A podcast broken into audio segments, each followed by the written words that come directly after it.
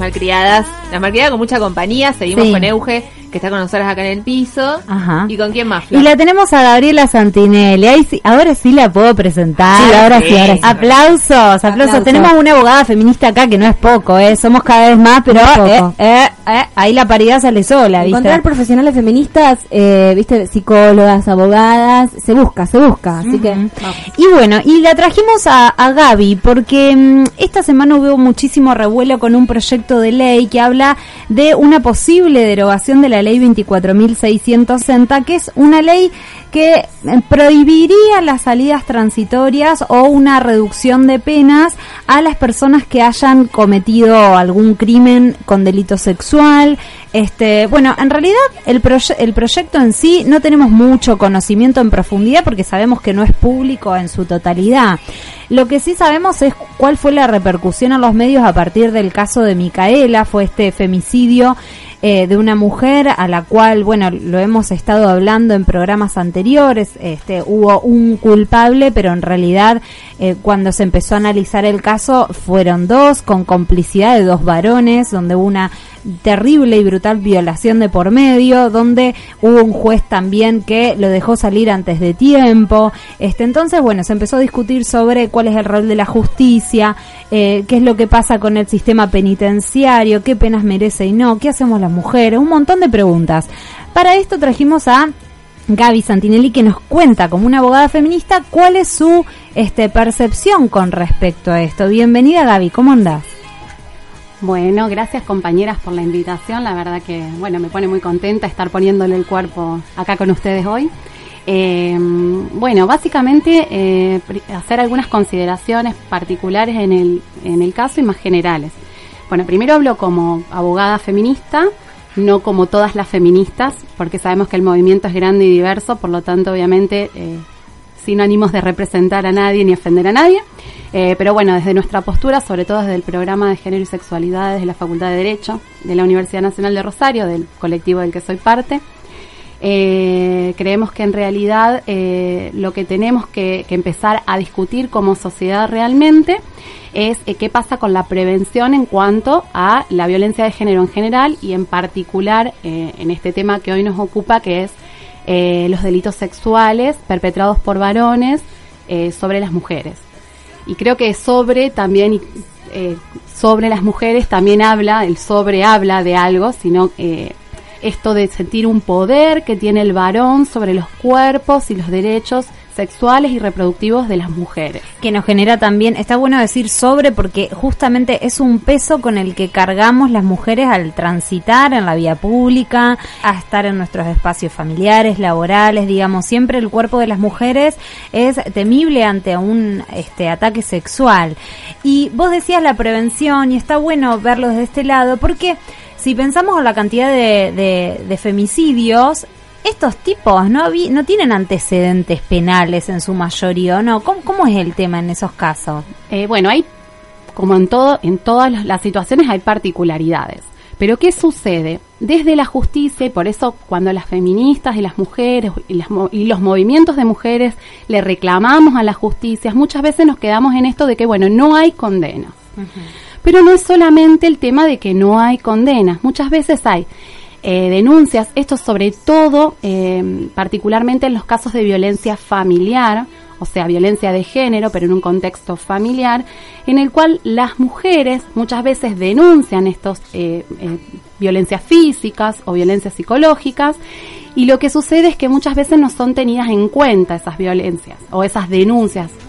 No son tomadas en algunos casos, cuando son hechas sobre todo en comisarías, por ahí siempre nosotras recomendamos que se hagan en otros espacios como fiscalía o los centros territoriales de denuncia, en donde mal que mal existe otros mecanismos. Y a su vez lo que sucede es que muchas veces cuando se arma lo que es la causa, lo que todos le llamamos la causa por violencia, no se tiene en cuenta lo que es el contexto de la violencia de género. Ahí está. O sea, muchas veces los y las fiscales que se ocupan de estos casos solamente toman uno de los delitos. Por ejemplo, lesiones leves. Una lesión leve, pero por otro lado me había quedado colgado un expediente de amenaza. Y por otro lado me había quedado un expediente por una desobediencia de una orden de estas famosas órdenes de prohibición de acercamiento. Uh-huh. Entonces, ¿qué sucede? Al correr todas por separado, las penas son tan pequeñitas que muchas veces eso se desestima y no hay ningún caso ni ninguna causa.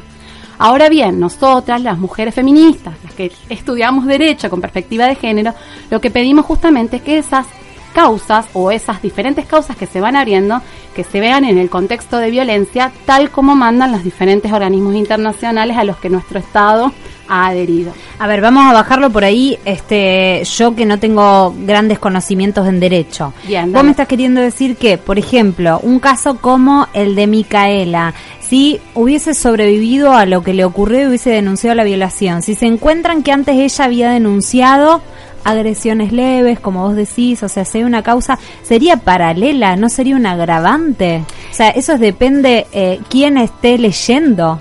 Exactamente. Por ejemplo, el caso de Micaela por ahí lo podemos sacar un poquito porque es por una persona que ella no conocía y no era en un contexto, digamos, de violencia de género en el tiempo, sucesivo en el tiempo que ella estaba viviendo. Pero, por ejemplo, en una pareja donde hay una mujer que denuncia un golpe, una lesión física. Si previamente ella había denunciado una amenaza, por ejemplo, una amenaza de muerte o una amenaza coactiva, porque hay con armas de fuego, o sea, hay diferentes amenazas, muchas veces, como cuando esa denuncia tramita por diferentes fiscales, por diferentes lugares, y no se estaría unificando, es decir, bueno, pero a ver, si yo tengo el mismo tipo de denunciado, por la misma mujer, por diferentes cuestiones, pero en realidad vemos que hay patrones que nos indican que esto es en violencia, o en el marco de violencia de género, en el marco de la violencia familiar, todo eso debería ir junto para poder encuadrarlo como tal y que no quede como, bueno, pasé caminando y un vecino una vez me dijo algo o me amenazó de algo, pero y otra persona fue lo de las lesiones, no sé si me explico, contexto. Pero ¿qué pasa? Para poder leer el contexto de la violencia de género, cuando hay delitos de por medio, hay que tener perspectiva de género. Sí o sí. Claro. Hay que tener capacitación, hay que tener educación en género, hay que saber, porque estamos hablando de cuestiones, hay jueces, juezas, fiscales y los fiscales que muchas veces no conocen siquiera normativas internacionales de los cuales nuestro país ha adoptado como ley. Claro. Entonces, en esos casos es obligación ética y profesional. Y además genera una obligación como Estado ante los organismos internacionales el incumplimiento de esta ley. Bien. Y volviendo al caso de Micaela, ¿qué es lo que pasa con este juez, por ejemplo? Bien, todo esto también aclaramos que es lo que más o menos una conoce por los medios, porque obviamente ninguna de nosotras ha tenido acceso al expediente. Pero lo que se ve es lo siguiente, el asesino femicida de Micaela queda en libertad condicional, pero había tenido 2 condenas previas por también delitos contra la integridad sexual, contra 2 mujeres diferentes. Sí. Por la ley de ejecución penal, digamos, es un beneficio que se le da a cualquiera de las personas que están cumpliendo una condena. Bien. Por cualquier delito, ¿sí?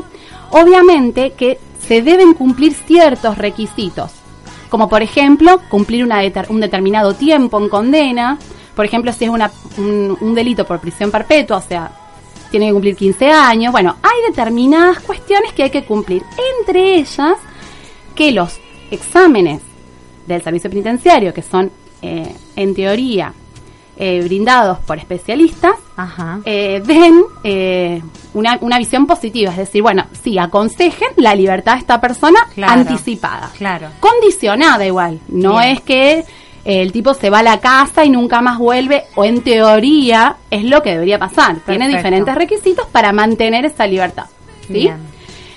Lo que se entiende en este caso, en lo que actuó con falta de diligencia, para no decirlo ilegalmente, el juez Rossi, es que no está cumpliendo con este requisito de tener los informes favorables. Claro, no tenía los informes favorables. Exactamente, o sea que hay una negligencia importante en lo que es la decisión de dejar libre a esta persona. Claro. Cuestión que no sucede en la mayoría de los casos cuando es al revés. Es decir, ¿por qué todo este tema del garantismo, que el garantismo no, que el garantismo sí? yo creo que no es un problema de garantismo o no garantismo, porque el garantismo en sí mismo justamente es lo que nosotras... garantizar nuestros derechos, digamos, tenemos que agregar para que suceda, que se aplique a la Constitución Nacional, que se apliquen los tratados internacionales, y que nadie tenga un juicio que sea injusto, lógicamente. Claro, sí. Ahora, no es una cuestión de garantismo, sino volvemos a lo anterior, sino falta de perspectiva de género. Bien. Tenemos acá numerosos casos, de hecho, dentro de la provincia de Santa Fe, con el caso de Nilda en Villa Constitución, que ella asesina a su marido, pero como defensa propia de una vida llena de agresiones, en la cual la justicia en ningún momento había intervenido, y automáticamente va presa, y para Nilda no hay derechos, claro, no hay garantía. Claro. Entonces no es una cuestión de garantismo sí o garantismo no, sino es de un garantismo machista, uh-huh, de un garantismo sin perspectiva de género, de una justicia que a nosotras, las mujeres que creemos que las mujeres y los varones deben tener acceso igualitario a los derechos, no nos representa. Exacto. ¿Cómo llegamos a este proyecto entonces? Porque sí, o sea, ¿cómo llega este proyecto dentro de esta lógica? Bueno, el proyecto, si no tengo entendido mal, lo presenta el Frente Renovador el año pasado, se aprueba, tiene media sanción en diputados, y como más o menos veníamos viendo el discurso de Sergio Massa y el Frente Renovador es esto de endurecer las penas, la solución a todo es metemos presos a todos, lo dejamos de por vida, tanto sea el que roba una mandarina como el que mata a una mujer, uh-huh, pasando por, salvamente, los delitos que cometen ellos en la administración, claro, pública, pero bueno, eso lo dejamos de lado. Entonces, en esta visión demagógica de que al pueblo pan y circo, digamos, metemos leyes, penas duras, y acá se terminó todo y acá no pasa más nada. Uh-huh. Entonces, en base a este punitivismo absoluto, es que toman a nuestras víctimas, nuestras víctimas digo, porque a nosotras nos duelen, sí, porque, obvio. Por lo que nosotras luchamos para que no haya más, como excusa de decir, bueno, metemos este proyectito, año electoral, le damos pie, bueno, porque a Micaela también hay que hacer una lectura en esto. Micaela fue una mujer, digamos, que tenía una militancia política, que por lo tanto también tuvo una trascendencia política partidaria, una trascendencia diferente a lo mejor que otros casos en los medios, claro, los cuales la mayoría de las mujeres sí se sintieron representadas, uh-huh, o sí vieron en este caso, digamos, un caso en el cual, bueno, podemos adoptar como de todas y de todos. Claro, vos lo tomás como hay un aprovechamiento político partidario de este proyecto, pero a ver, si yo, digamos, ¿qué es lo que surge cuando pasa esto? Primero, indignación, o sea, ¿cómo puede ser que este violador esté suelto y se suma a cuántos otros violadores y femicidas que salen y hacen lo mismo? En este caso, inclusive dentro de la cárcel, o sea, tenemos un montón de casos de femicidas que en las visitas transitorias, cuando vienen sus nuevas parejas o antiguas parejas, las matan dentro de la cárcel, o sea, ahí nos estamos parando frente a un espejo que nos dice, a ver, pará, esta es una problemática que no se soluciona dentro de la cárcel. No, la cárcel de por sí, bueno, yo por ahí soy medio idealista y tengo como en esta parte a lo mejor algún extremismo. Para mí la cárcel no es solución de absolutamente ningún delito, pero si hablamos de ningún delito, menos de los delitos sexuales. Uh-huh. Los delitos sexuales, no lo digo yo, bueno, hemos escuchado tanto a Rita Segato. Para, David, ¿querés? Vamos a hacer así, sí, ya que la trajiste, dale, acá, entre nosotras, a la grosa de Rita, vamos a escucharla a ella, totalmente, que hizo parar la oreja a un montón de personas que nunca habían escuchado nada de feminismo y la escuchan a Rita y se están convirtiendo. Amarla. Así que bueno, vamos a escucharla y venimos hablando de la especificidad de los delitos sexuales. No es un crimen del mismo tipo que los otros crímenes, porque es un crimen del poder. Y eso en la cabeza de una persona formateada por el derecho no entra, porque el juez, como aquel otro juez López, que Zaffaroni defendió, como este juez Rossi, han sido formados en una fe ciudadana, y esa fe ciudadana está equivocada, porque la mujer no es un ciudadano igual que el hombre. Entonces la ley ahí no puede ser aplicada de la misma forma, tiene que haber una adaptación de la ley de la aplicación de la ley a un campo que es el campo del poder, porque las relaciones de género son un campo de poder.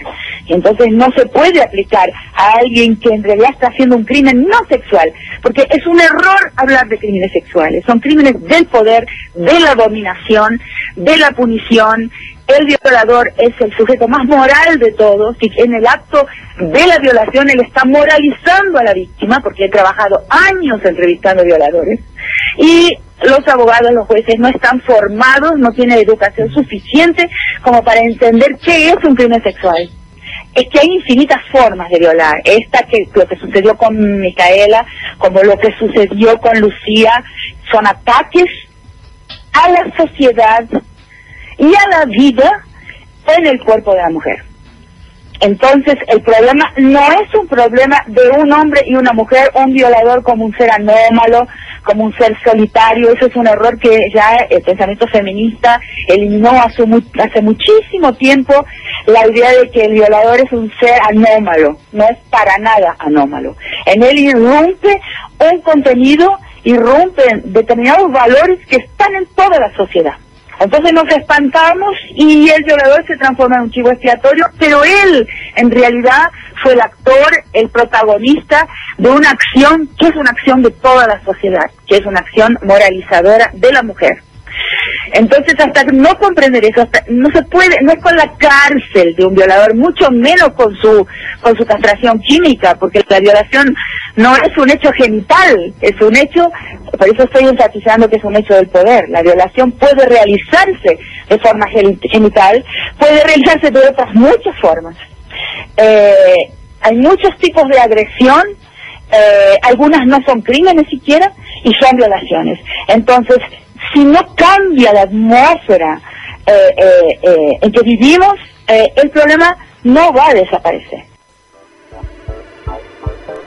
Ay, por favor, esta Rita que nos deja siempre, no es que nos deja sin palabras, nos deja con ganas de hablar entre nosotras y entre nosotros. Y bueno, este es terrible. Un fragmento de una nota que le hicieron en el programa de 7KC, que está en Radio con Vos. El programa se llama La Inmensa Minoría. Y bueno, le hicieron una nota a raíz del caso de Micaela y bueno, y un poco también en relación a lo que estábamos hablando, que por cierto, cuando estaba al aire, aparentemente gente del propio estudio no conocía quién era Rita Segato. Y bueno, dijeron, no sabemos quién es, pero nos dicen que es alguien que sabe del tema y ha dejado mudos a muchos en el piso, no hablaba. De golpe Rita dice, hola, ¿hay alguien? Y dice, sí, estamos pensando en lo que estaba diciendo. Claro, esta mirada que se tiene en general sobre lo que plantea Rita y lo que plantea el feminismo desde hace mucho tiempo en relación a la figura del violador, no como un ser anómalo, enfermo, ajeno a la sociedad, sino por el contrario, ¿no? Y que los hechos de violación que lleva adelante tiene que ver con una multiplicidad de factores, pero que principalmente son hechos del poder. Y aparte lo explica, dice que es un acto moral, digamos, contra toda la sociedad y contra, no específicamente un cuerpo sobre otros, es un acto en donde se hace una justicia machista sobre un cuerpo feminizado. O sea, es grosso porque no por nada los crímenes, los femicidios, las violaciones se hacen sistemáticamente de formas similares. Entonces, bueno, ¿qué tiene que tener el derecho ante estos crímenes, Gaby? Yo creo que tenemos que pensarlo, bueno, tal como lo decía Rita, replantearnos como sociedad, primero la prevención real y desde que somos pequeñas y pequeños. La educación es fundamental, por ejemplo, por eso también hinchamos tanto con la aplicación de la Ley de Educación Sexual Integral en las escuelas. En las cuales nos enseñen a varones y mujeres el tener el igual acceso a los derechos, sobre todo sexuales y reproductivos. Siempre la sexualidad y los derechos sexuales y los reproductivos para las mujeres es tabú o es siempre tema de discusión. Discutimos todo lo que tiene que ver con nuestro cuerpo, qué podemos hacer, qué no podemos hacer, si podemos, debemos o no tener hijos, de qué manera, cómo, cuándo. Bueno, todas son cuestiones de imposición que en realidad nosotras hoy por hoy no estamos accediendo. Sí sucede muchas veces, y lo vamos viendo en diferentes expedientes y en diferentes cuestiones, que cuando alguna se corre de esta norma, de estos estereotipos que la sociedad, que la cultura tiene en base a ser varón y a ser mujer, y lo digo así en singular porque es el ser varón y el ser mujer como norma. No encontramos las mujeres y los varones con sus particularidades y sus diferencias. Cuando nos corremos de lo que es esa norma, la violencia es una forma de adoctrinar. La violencia es una forma de disciplinar a las mujeres, o es un intento de hacerlo. Por eso creo que también Rita se refiere a lo moralizador del acto de la violación. Bueno, vos mujer, determinada edad, sola caminando por la calle hasta ahora, ¿qué hacías? Entonces, bueno, el poder decir, este acto que hace esta mujer está mal. Bueno, ¿cómo lo corregimos? Suena frío, suena complicado, pero digo, es pensarlo más allá de la libido sexual, pensarlo más allá de que el tipo tiene un desenfreno que no puede parar a lo sexual. No, es un crimen de poder que se perpetúa por medio de la sexualidad, pero que no significa que sea por el fin sexual en sí mismo. Entonces tenemos que empezar a tener cuidado con esto, y por eso decimos que la sociedad tiene que prevenir, nosotros como sociedad nos tenemos que prevenir en esto, porque en realidad si nosotros podemos meter en canas a este tipo, pero en algún momento, si no era por la libertad ahora condicional, en algún momento va a salir y va a volver a suceder, porque en realidad no se trabaja tampoco desde otro lugar con las personas que cometen estos crímenes que son aberrantes. ¿Y qué tiene, por ejemplo? A ver, yo pienso en la justicia o en el derecho en sí mismo. Hay algo que es como que no se dice, pero que todo el mundo sabe, y es que el mayor porcentaje de violadores son varones, digamos. Entonces la ley de este delito sexual, que mal llamado delito sexual dice Rita Segato, pero está hecha pensando en varones que violan. Sí, ¿no es cierto? Bueno. O sea, hay algo ahí que no se trabaja, porque la misma ley es hipócrita, digamos, pone una pena que supuestamente es para los varones y para las mujeres, pero está ignorando que en la cárcel todos los violadores en su mayoría son varones. También. Sí, además también el carácter aleccionador de la violación se ve claramente en lo que comentábamos antes, esto de que cuando ingresa el violador a la cárcel se lo viola. Es un hecho aleccionador. O sea, incluso en el discurso común, te escucha, bueno, ahora va a ir a la cárcel y lo van a cagar violando, como una forma leccionadora, o sea, claro, moralizadora. Incorporada en la sociedad este concepto de la violación como moralizador, como corrección. Lo único que por lo general se tiende a depositar en la imagen del violador todas las responsabilidades. Pareciera que nace un repollo, pareciera que no tiene que ver con nosotros, con la sociedad en sí, sino que aparece de algún lugar y, bueno, tiene que terminar encerrado. También esta concepción de la cárcel, el imaginario de la cárcel como un lugar de corrección. Claro, que de repente metemos a un tipo 12 años en la cárcel y va a salir transformado en una persona que no quiere ver más a una mujer en su vida. Bueno, no. A mí eso es lo que veo, que los comentarios, digamos, en el sentido común es esto: o los convertimos en monstruos que parece que han salido de no sé dónde y que de un cuento horrible, claro, y que no es posible que alguien más cometa un crimen tan aberrante, o lo justificamos por medio de que, bueno, son enfermos, alguna patología tiene. Por eso, entonces, no tenemos que caer en ninguna de las dos cuestiones, sino verlo como lo que es una cuestión cultural, o sea que el violador no deja de ser parte de esta cultura que patriarcal que lo forma de determinada manera, y hay algunos varones que en este caso, por ejemplo, los varones que cometen este tipo de delitos, que han tomado los estereotipos machistas o los estereotipos del ser hombre potenciados, es decir, potencian eso, reafirman todo el tiempo su masculinidad desde ese lugar. Rita también decía, bueno, esto de mostrarle al otro varón con el cual yo me siento menor o de menor jerarquía como varón, mirá lo que puedo hacer. Es una forma también entre varones, entonces tenemos que estar muy atentas y ver. Inclusive es una mala palabra, ¿no? Te voy a romper el orto, ponen el piplau, pero es una mala palabra, como lo peor que te puedo hacer. Y bueno, si querés vamos a un tema y volvemos a una reflexión entre todas, pero yo me quedo pensando un poquito en esto. A ver, según las estadísticas internacionales, aproximadamente de cada 5 niños y niñas hay una violación de entornos cercanos. Vivimos naturalizando, y nos pasa todos los santos días el acoso callejero. O sea, vivimos en una situación de acoso. ¿Qué hacemos? ¿Ponemos penas más duras? ¿Dejamos a estos tipos locos, malos, en la cárcel? ¿O empezamos a repensar qué hacemos de nuestro lugar?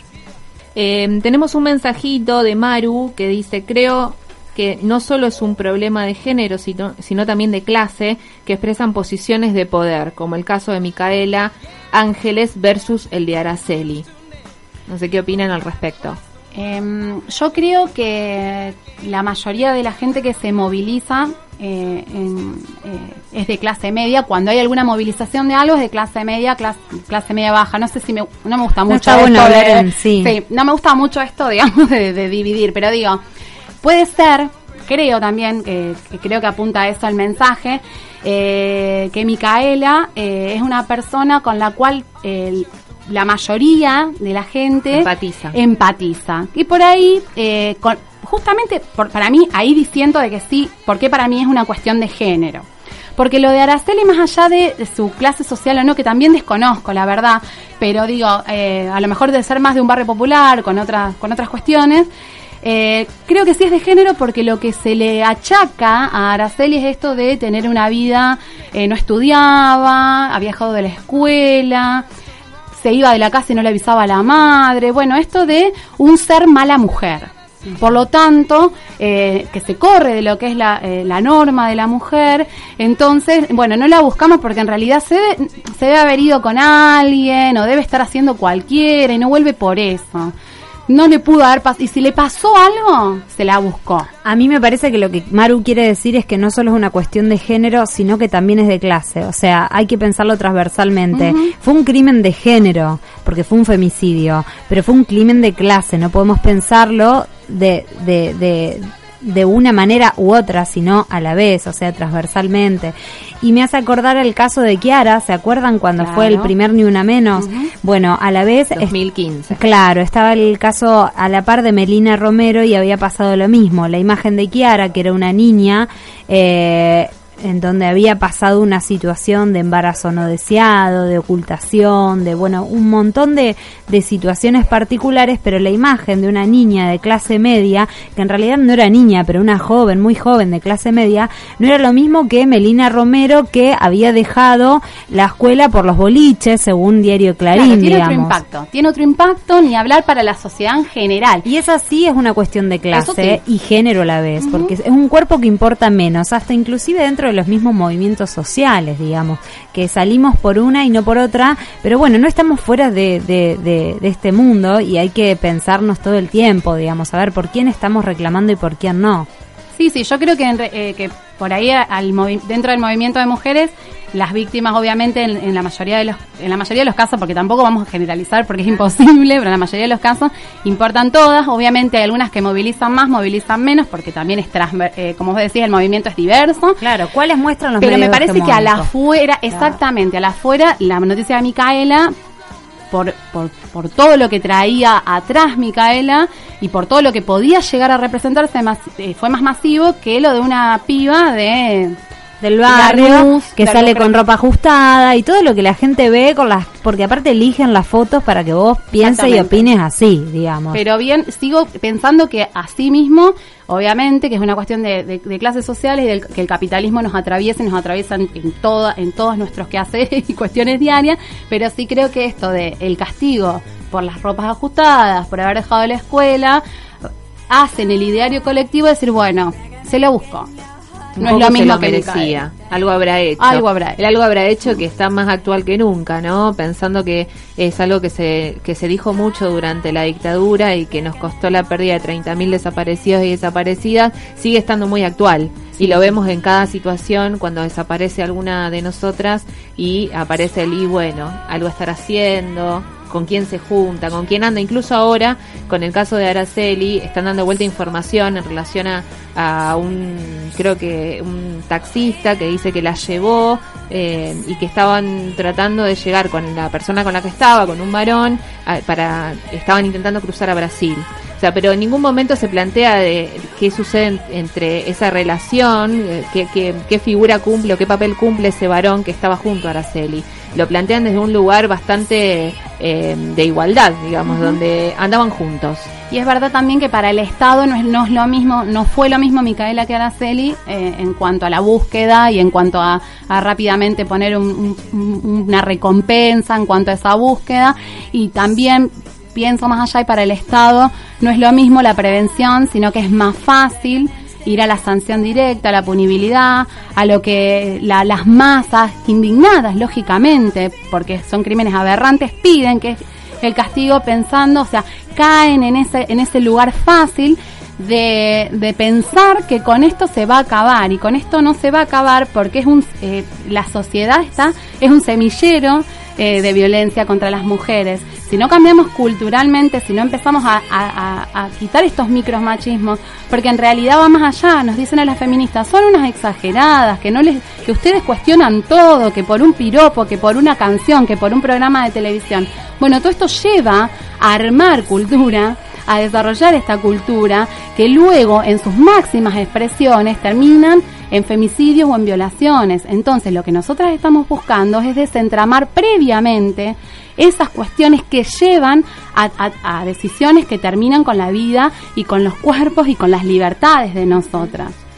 Creo que eso es importante. No es una cuestión, digamos, en materia de derechos únicamente. No, yo creo que, claro. Bueno, como derecho únicamente no podemos tratar nada.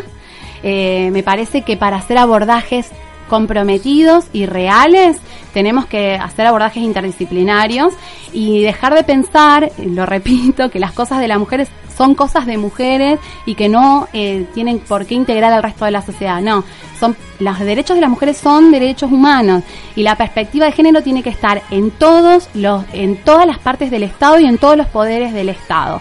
Así que vamos para ahí. Bien. Último, vos sabés que me acordé con lo que vos dijiste, este ejemplo de que no son cosas de las mujeres. He visto en algunos baños progre o realmente un poquito concientizados, baños de mujeres en bares, así en restaurantes, que dicen Ni Una Menos únicamente en el baño de mujeres. Únicamente. Entonces, ¿qué onda? Nosotras entramos al baño y vemos que no queremos que nos muramos nosotras, o nos moramos, como se diga, y los tipos nadie los interpela. A ver, ¿qué pasa? Nos está matando. Despertémonos un poco. Bueno, convoquemos a los varones a escribir en los baños Ni Una Menos, ¿no? Chicos, adelante. Bien, bueno, Gabriela, te agradecemos mucho la visita. Se nos acaba el tiempo, ya estamos sobre la hora, seguiríamos hablando un montón, pero bueno, ya vamos a invitarte de nuevo para cuando quieras venir al programa, así seguimos charlando. Chicas, gracias por la invitación, la verdad que me sentí muy cómoda y cuando quieran vuelvo y aborto legal. Vamos, aborto legal, seguro y gratuito, vamos.